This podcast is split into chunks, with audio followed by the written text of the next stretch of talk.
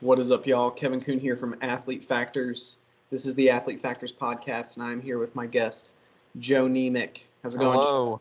It's going well. Thanks for having me on. Hey, for sure, man. I'm really excited to have this conversation. So let's give everybody just like a quick rundown of why we're having a conversation here. You've just recently entered into a very, very exclusive group.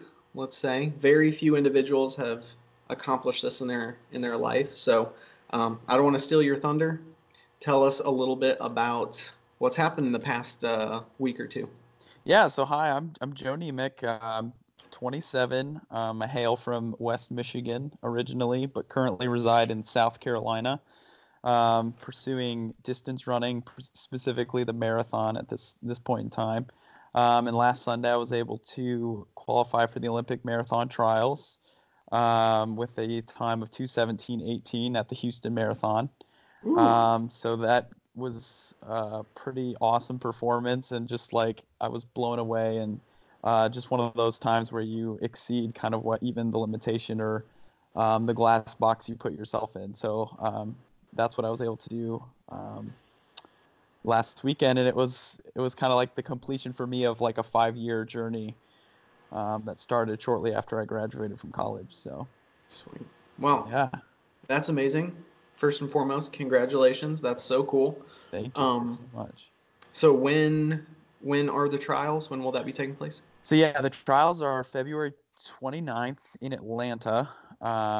You can watch it on TV. It's at noon. Nice. Yeah, and so it'll be, I think, 264 guys qualified, currently ranked 110th in that field, and basically the top three in that race will go to the Olympics. So wow. Yes, it'll be really cool to be able to kind of toe the line with the best of the best in the country and just kind of see how I stack up on that day. Sure. It's going to be a really hilly course. It's going to be a really slow course, relatively speaking, to other marathon courses. So it'll be a very interesting kind of tactical championship style race. So yeah, time doesn't matter. Just where you finish. Exactly. So nice. Those are fun. Yeah, those tend to be a little more exciting for those of us who just enjoy the actual racing aspect. Absolutely. Of the sport. So yeah. That's cool. So let's kind of rewind the clock. Let's take things back to, let's go back to high school and college. Okay. When did you start running? What got you into it? And what was your progression from, high school running to college running and so on and so forth? Yeah. So for me, I technically started running as like an 8 or 9 year old. My parents made me do it as a chore. It was like, nice. Or if I got in trouble, like I would have to go run a mile. So they used it as kind of punishment. And so I grew up kind of hating running. And then in high school, I was a soccer baseball player till sophomore year. And then someone told me about cross country, and, a couple of my friends were doing it. So I decided, and I had just not made the varsity team in baseball. So I just decided to, let's give this a try, and so sophomore year, I started cross country, and then junior year, I did track as well. And again, all throughout high school, I really didn't like it. I just kind of did it because I was kind of sort of good at it, and I had no drive. I had no internal fire or passion for the sport at that age. And so for me, I broke my ankle senior year in high school, and that was kind of like the first kind of wake up call I had. Just on a bigger scale, like just life context, just, like I had a talent that I wasn't using. And so when that was taken away from me, it kind of woke me up that, hey, I have something that I'm not using, and I should probably think about using it. So like, thankfully, they patched me up, and I was running again by the end of a senior year. So I did a little bit of track. And then I ended up getting on the team at Cedarville University. And it was pretty much Cedarville that taught me how to love the sport and taught me how to do it correctly. As most high schoolers, end up learning, they didn't really understand how to run. There's a right way to do it and a wrong way to do it. And so Cedarville kind of taught me how to run, and it brought me around a bunch of guys that loved running. And so I just, from there, caught the bug. And yeah, college was great. But then, you know, as we all know, college ends. And at that point in time, you know, I thought running was over for me. 'Cause you know, you got to go get a real job and do real adult things. And so I, actually switched to just doing triathlons for a couple years, right after college, until, I realized that, during these races, I was getting just destroyed on the bike by guys that were like, you know, 50 or 55 years old, just mm-hmm. destroying me. And I was training, I was doing my best, you know, I was still like in good shape and just getting beat down. And so I was like, you know what, maybe I should. And these same guys, as soon as we got off the bike, you know, I'd just kill them on the run. So it's just like, it was kind of like a wake up call that like, just like in high school, like, hey, you still have a talent in running. Like you're still at the prime age for being a runner, even though you're out of college, like maybe you should, you know, buckle down and see what can happen. Mm-hmm. And so that kind of started the post collegiate push to, just build fitness. And, you know, at the time, me and my wife were, you know, massively in debt. And so there wasn't a lot of things we could, you know, do. Like we couldn't go travel, like, mm-hmm. like go places. So like running is very cheap to do. So it's just like, you know, we're newly married. Like, let's just try and see what happens. And long story short, you know, about 5 years ago, decided like, hey, what if you could go to the Olympic marathon trials? And so that became the new goal. And 4 years later, I finally hit it. So that's kind of the long-winded answer to your question, but hey, yeah. No, that's perfect. So, yeah, if you're not setting a lofty goal like that, like, well, you're not going to reach lofty goals, right? Like you've got to, you gotta go big. You're not growing, you're dying. Yeah, exactly. That's how the saying is. So yeah. That's really cool though. So, you went to Cedarville. Did you have a scholarship to run there? Did you walk on? What was like the recruiting process? Yes. So actually when I first like came into contact with the team, and you may have been at the team at this point in time, I'm not sure, but, it was at a cross-country race near my hometown in Michigan, and I actually came to visit the guys, and I was on crutches still because I had a broken leg. And so Coach Paul Orchard always teases me, like when the first time he saw me and I was like, hey, can I be on your team? My leg was broken. It's just like, why are you asking this? You can't Great even first walk impression. Through. Yeah, exactly. So when like historically speaking, like I'm not super fast, like in the running world, starting out, like out of high school, I was running 17:03. That was my PR for 5K, which isn't terrible, but it's not. You're not turning any heads. Like I wasn't gonna get a scholarship for that. Mm-hmm. And then so I just walked on, and it took me probably two and a half years before I was like in the top seven at Cedarville. Mm-hmm. But you know, junior and senior year I was top seven, and by senior year I was pretty much top three on the team. So just. I think for me, it's always been about like I never have expectations of being at the top starting out, even, you know, getting into marathoning. It's like, you know, like I know I'm going to have to work for it and start at the bottom. But mm-hmm. to me, it's like that's the fun, is that you can just start and then just grind. And like those who stay will be champions. The ones that just keep showing up day after day, year after year. Like fitness is a compound effect. It's like interest. Like if you can just rack up, like day after day, month after month, year after year, like that's when you start to see the returns come. Mm-hmm. So I've never had a ton of natural talent. It's always been more of like I have to stay healthy and consistently work mm-hmm. To see the results I want to see. So that's awesome. Yeah. So you graduate from Cedarville, and just so everybody knows, that's my alma mater as well. So. We back the jackets all the way. That's right. So yes. It's a unique situation for me. So my grandfather went to Cedarville. My mom and like all my aunts and uncles went to Cedarville. My sister went to Cedarville. Both my brothers went to Cedarville. My mom was teaching at Cedarville before. You had to go. Yeah. You didn't have a choice. No options. So But it was good, like, and I went to Cedarville High School, so it was a short trip to the university because my mom was working there, and for a while, like, my dad was director of alumni for 16 years. This was long ago, but so, like, everybody, the whole family is like, and like my brother works there now.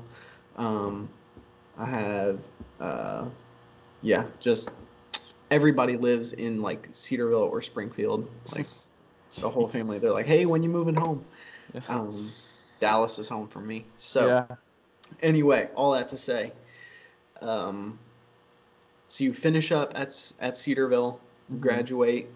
At what point were you training solo? Did you find like a running club or a team? Like what was the transition into that? So I trained solo I graduated in 14. So I took 3 weeks off after I graduated thinking I was done, running. And then after 3 weeks, I was like, I'm not done. So I, jumped back in. And then pretty much I was solo from 2014 till, 2018. So for 4 years, we moved to different parts of the country. Because at this point, running was like a side hustle. Like, I still had a full-time engineering job, and I ran, on the side whenever I could, kind of thing. Mm-hmm. I was newly married. 2015, we had our first kid. 2017, we had our second kid. 2019, we had our third kid. So, like, we've been growing a family. Like, running has not – and that, I think that's the thing that differentiates me from a lot of definitely a lot of elite runners at this level is, like, there's not a lot of people that are doing this with families. Mm-hmm. And jobs and stuff on the side. So, but thankfully, the end of last year, not 2019, but 2018, I was able to join ASICS GTC Elite, which is the team here in Greenville, South Carolina. So we moved from Michigan down south here at end of 2018. And so now I've been training with that team for the last year and a half. So, yeah. That's cool. Yeah. So you got a solid group of of guys who... Is everyone else training for marathon, or are they doing different events, or so we got two marathoners, and then we got some girls who are doing some indoor stuff. There's currently two girls and two other guys on the team. So both of the other guys are doing marathons. So yeah, we're just at different like training cycles, I guess you could say. Like a couple of guys are coming back from injury and. Mm-hmm. Whatnot, but yeah, there's a good kind of little team dynamic that we have, and it definitely helps just having other people doing kind of the same thing you are. So for sure. So do you get to train like running wise with other people, or are you still kind of running solo? I would say I'm pretty much on my own, probably 60% to 70% of the time, and then that last 30% I'll be with other people. So mm-hmm. I've definitely always been able to kind of run lone wolf, as it were. Like, I was doing that for 4 years before I came here, and mm-hmm. I still do a lot of workouts, just the way the training lines up for different people. Like, I end up doing a lot of that on my own, but for easy days, recovery days, like the days where you're just getting the turnover in, there's always usually someone to run with, so that helps make those days go by for sure. Yeah, that was one of the things I noticed that was a huge difference for me in, high school and college. Like, I didn't really have anybody to run with in high school. Like, there mm-hmm. was, like, my freshman, sophomore year, there was a guy who was a lot faster than me, and so I'd try to run with him. And then my junior and senior year, I was kind of like the only guy. There was another guy that I'd run with on the team, and but we were just like, we were spaced out enough that there wasn't a whole lot of overlap with where our fitness was. So, mm-hmm. I was either way behind or way ahead. And then it was really nice going to college, where now there's, 20 plus guys on the team, mm-hmm. and you've always got somebody to run with. And, yeah. It's really good that you're not dependent on that. Mm-hmm. Like you said, you've had 4 years of, grinding it out on your own. Like, when you're racing, there's times where you got to be on your own. So mm-hmm. yeah, you've got to be kind of self-reliant in that regard. Yeah. And you got to be able to gut it out, whether somebody's there saying, hey, let's go, let's do this, or whether you're alone and you're like, all right, I'm either going to do it or I'm not going to do it. So, So, awesome. So, was this your first attempt at the Olympic trial standard, or? So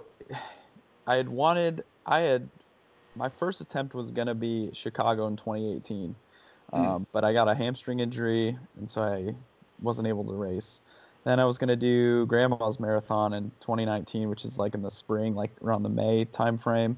But just due to the way my training was going, I wasn't able to like think I had a good shot. So we rolled till Chicago 2019, and that ended up being my first attempt at the distance. And I ran a 2:26:42. But basically how that race went, the race was over for me by mile 16, like at that point, because I went out, you know, going for the standards 2:19, you got to run sub 2:19 to get to the trials. So that's about 5:17 pace per mile. And so, you know, I ran Chicago at or around 5:17 for those first 14 or 15 miles. And then the wheels just fell off the bus real hard, as they do in the marathon sometimes. And the rest of the race was just trying to get to the finish line. So I was honestly like, I was disappointing, but it was like, you know, this is a hard race, and I'm glad I finished with 2:26 for my first attempt. That's an awesome debut, man. I mean, to open up sub 2:30 is like, you can't be just anybody and do that. So yeah, it was a very painful last 10 miles. And alrighty, y'all, technical difficulties, but we are back. So, you're talking about your first marathon attempt and how that went, and so you were what, about seven minutes or so shy of the standard? Yeah, almost 8 minutes. And so I think for me the biggest, I came away with that race like viewing it as a success, even though I was 8 minutes off the standard. It gave me something to like, a baseline to say, okay, like I know what effort it took to get that 2:26, so now we can, adjust the training and move forward appropriately. I think that was the biggest thing. Just that first one was, it's such a big unknown. It's a new distance. There's so many horror stories about the marathon and bad things that can happen and blah, blah, blah, blah, blah. So to just have my own experience of it, how my body accepted it, just helped a ton with the buildup to Houston. For sure. You need that experience to give you context, so that you can be like, okay, like this aspect of my training is right on. This other aspect I need to address. Maybe I need to change some things here and there. So until you do it, like you said, it's a big unknown. You're just kind of taking a shot in the dark and hoping that everything you're doing is fine-tuned enough to get you there. So Yep. And so for the marathon distance, it's like, it's not just like race fitness. You're also taking into account, like, there's fueling strategies. There's just basically, I think of the marathon as like launching a rocket into space. Like you need, like, there's so much technical, like, precision that's required in addition to the fitness. Like there, rockets have like different stage engines, like different fuel burn rates. Like you adjust it based on like how high the rocket is. And just like in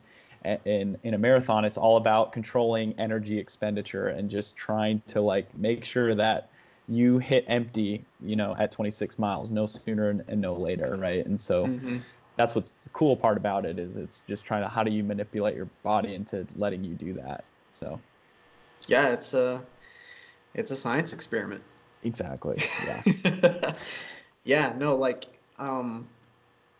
the sport nutrition side of it, the fueling and recovery side is extremely intriguing to me, because depending on the temperature, depending on a bunch of other things like that can change not only your fueling strategy but also your hydration strategy. And there's just a lot of there can be a lot of unknown there. So yes, I like that. I like that there's variables that if you're not addressing, then you're giving your opponents you know, the opportunity to have a leg up on you. So you really have to, you know, you have to understand how many of these systems are involved in success so that you mm-hmm. can, you know, so you can maximize all of them. So, So how long after you finished up Chicago were you like, all right, I'm ready to do another one?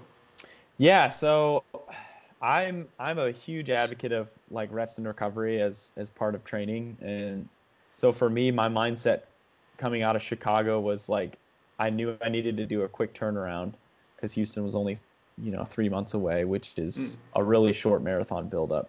Mm-hmm. But I knew I had enough time to take a week. So I basically took a week where I didn't do anything other than, you know, kind of stretch and roll and just do little walks just to kind of keep blood moving through the legs. But I didn't do any running for that first week. And then that second week back was just easy, what's called walk running, which is probably the greatest thing I've learned joining this team in the South, like a really good way to come back from injury or a big race or anything really is to just walk run. So you do, you know, intervals of like 1 minute run, walk for a minute, 1 minute run, walk for a minute, just to kind of like ease back into it instead of typically, and especially after a week off, like you can feel really good, especially on those first couple runs, because you got kind of all that pent up energy and you go out too fast and you hurt something. So it's a good way to just kind of throttle and ease back into running again. So that's what I did. And then,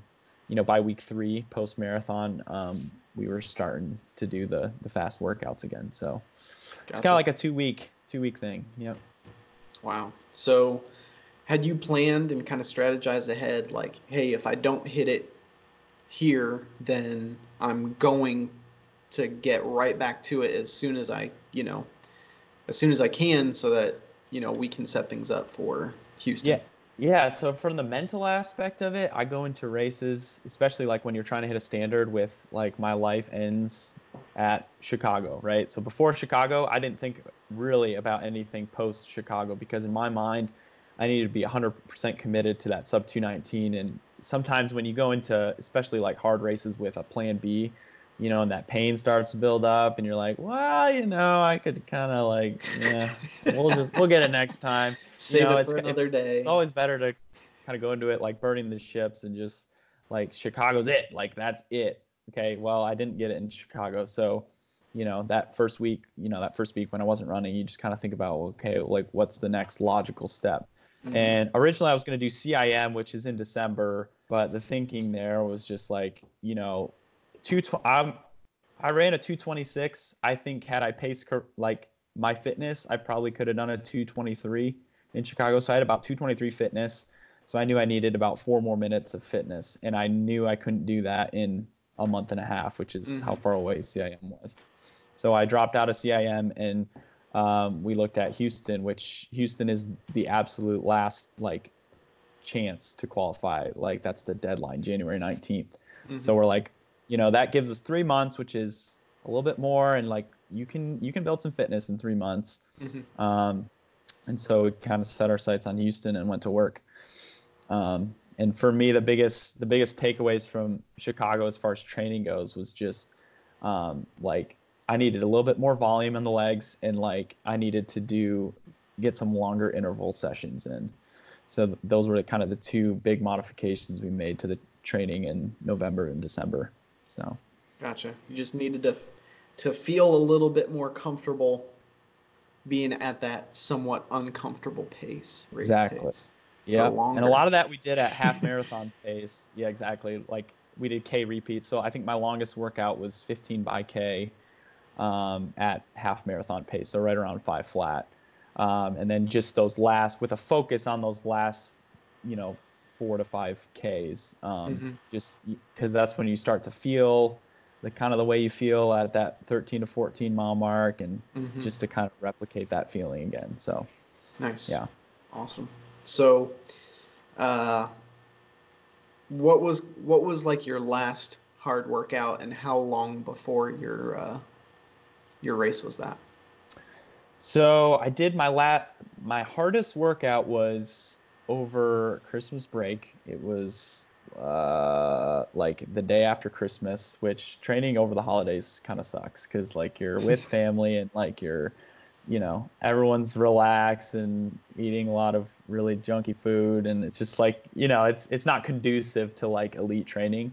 Mm-hmm. But you know, I have a family, and I'm not gonna just avoid my family because I have to train. So for me, it's always been, how do I integrate my training into, you know, holiday season? So, mm-hmm. you know, I invited my family to kind of participate. You know, I had my brother riding his bike with me on a workout, and just like, just kind of including them in it made it a really cool experience. But so nice. that would have been 4 weeks out from Houston, and then my last hard workout, which was 6x2K, so 12K total.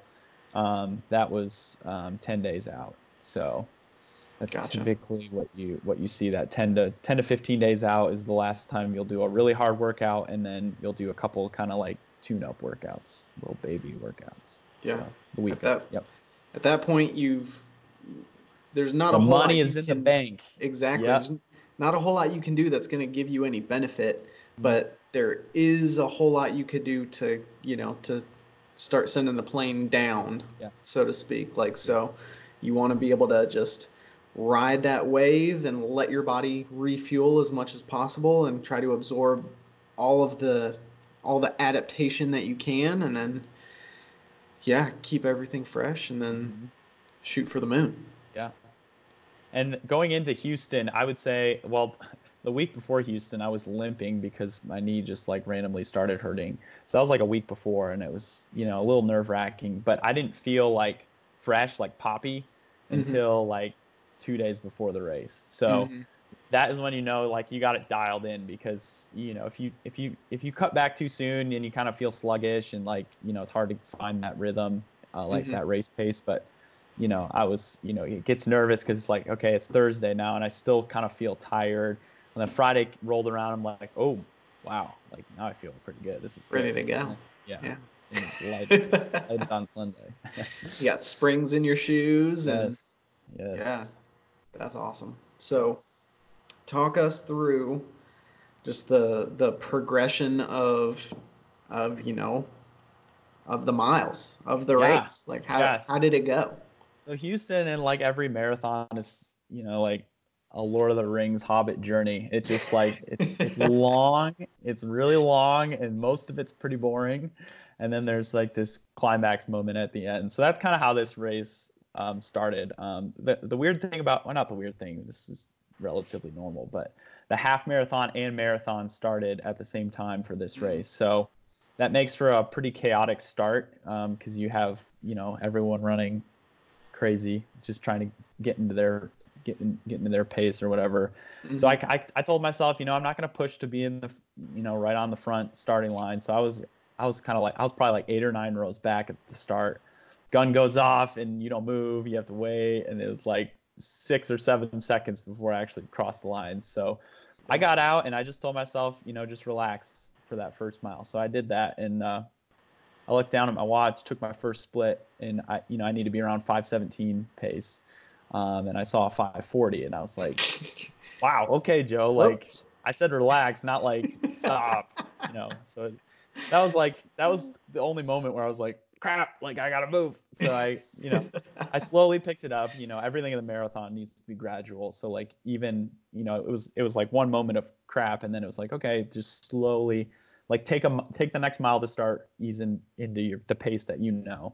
Yeah. And so by that 5 time up, in the next, you know, quarter mile. Yes, you want to keep everything relaxed and slow. Yeah. So by that 5K split, my average had come down to 5:25. So like pretty much negated it in those first 3 miles. But yeah, after that, it was just kind of like just hanging out and existing is what I like to call it mentally, where you're just kind of in this state of like, it's so easy, especially at marathon pace, because it's not insanely fast, right? It's not like, you know, when you've trained for it, marathon pace is comfortable for that first, you know, 1 to 6 miles, let's say. Like you're just kind of out.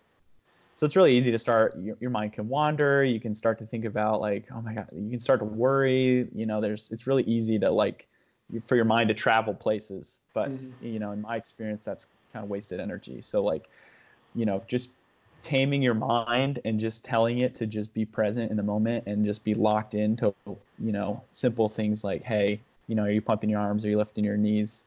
You know, are you driving? Like, are you relaxed? Like, relax your hands. Like, don't tighten up. Like, just cycling through those things over and over again is kind of the name of the game for the first, I don't know, 6 or 7 miles. And then at that point it was, okay, you know, I was still running with, I think I was with the lead half marathon women's group. That's where I ended up, like, just at mile 7 to 9. And so I had a couple of vehicles, you know, who were doing TV work for the women's race. And I was, you know, trying to figure out, like, how do I get around these vehicles? 'Cause the sub 219 men's group was in front of them. And so it was just kind of weird, but you know, they also had an estimated finish time on the back of one that said I was at 2:18:50. So I was like, you know what, I'm in the right spot. There's no need to panic. Let's just ride it out.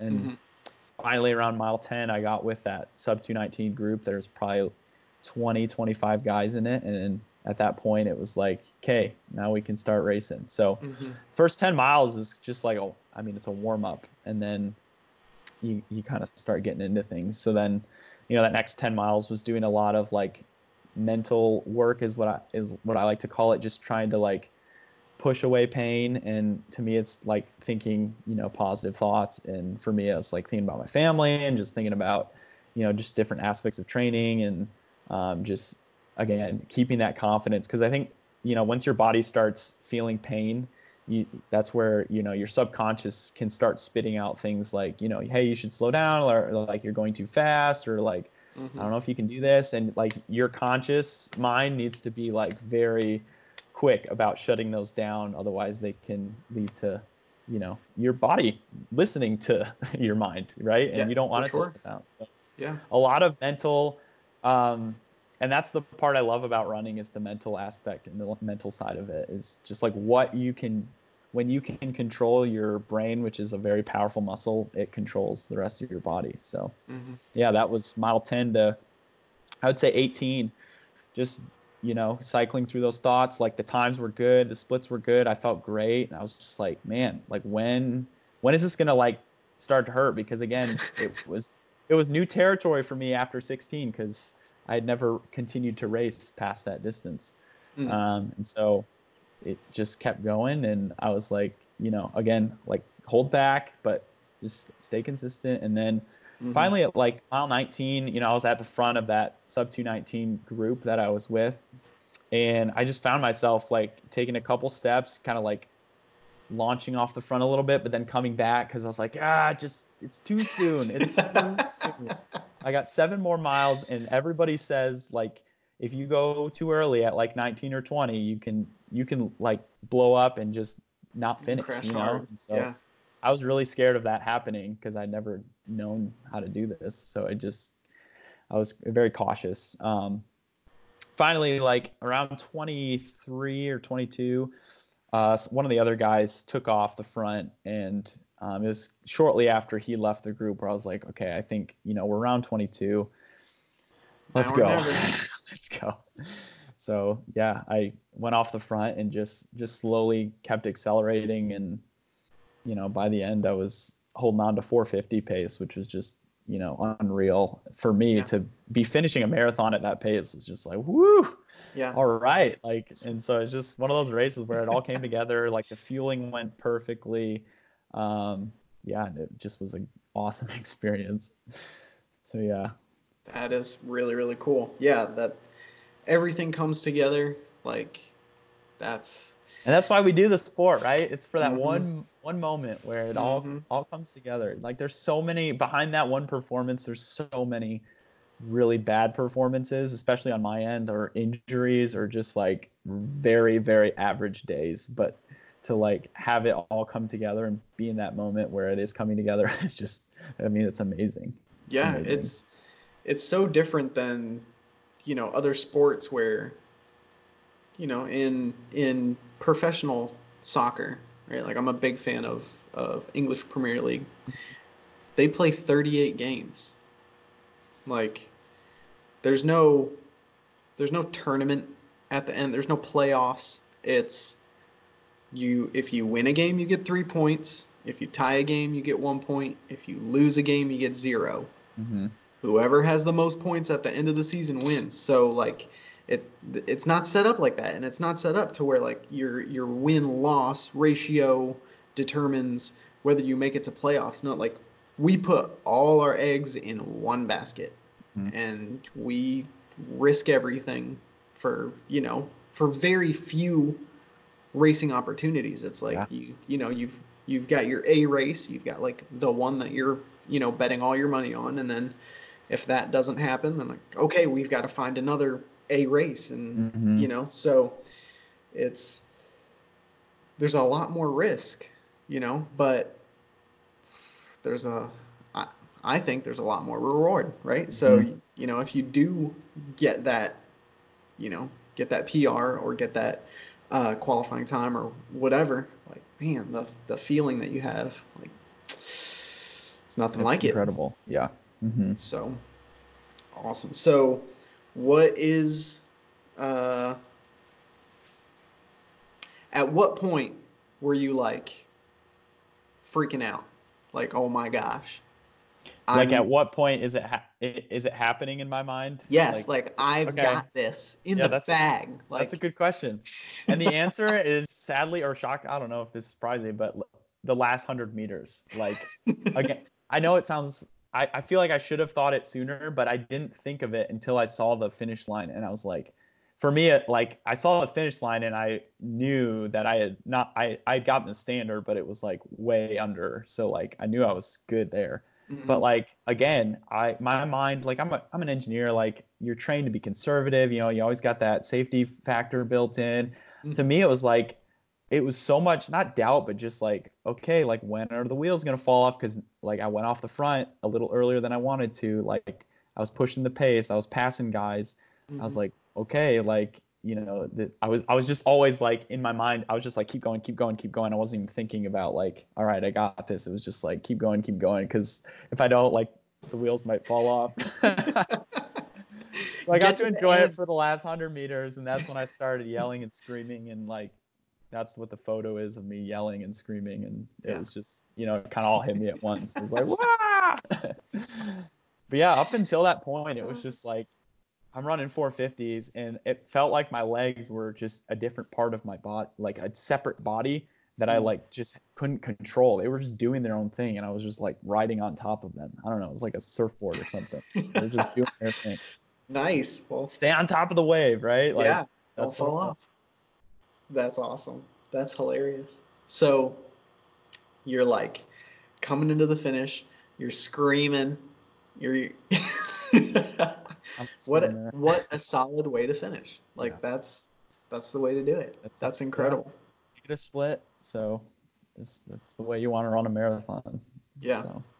That's excellent. So, so you've got a little, well, right around a month, right, mm-hmm. away from U.S. Olympic trials. So, what is your prep like right now? What's it look like? So I did a very similar thing to Chicago. I took pretty much all last week off and started walk running on Saturday. And so, you know, today just expanding how long I'm doing that. And I think Wednesday will be the first day I just run normally. So gotcha. Very similar. The idea being that like if 3 months is a short build-up, 5 weeks, it's like all we're trying to do at this point is be healthy and like, prime the engines again to do it again. Not like mm-hmm. we won't have any time to build fitness or like increase aerobic capacity or anything like that. It's all just going to be, you know, see what you got and just do it again, right? And just try to do the same thing that I did in Houston. So have just fitness. Enjoy it. Exactly, and enjoy the experience. Yeah, that's the racing part is going to be, you know, so different than what you just did in Houston because. I mean, time doesn't matter, and I'm not trying to hit a standard, and it's just going to be go out there, and I just want to place. My goal is, you know, top 50. You know, I'm ranked 110, so if I can get top 50, like I'm beating a lot of guys that are way more fit than me. So, yeah. And even though there's, what'd you say, 264? Yeah, 264. Like the window that all of those competitors are in is a really small window. Yeah. So there's, it's not going to be like, oh, I can barely see the next guy in front of me. And you like, there's no one behind you. Like you are, it's going to be a giant group. Yeah. Like it's going to be like Peloton. Yeah. Like, if I'm 110, that means there's 110 guys behind me that are within 2 minutes, right? Theoretically. So that's insane. See. Yeah.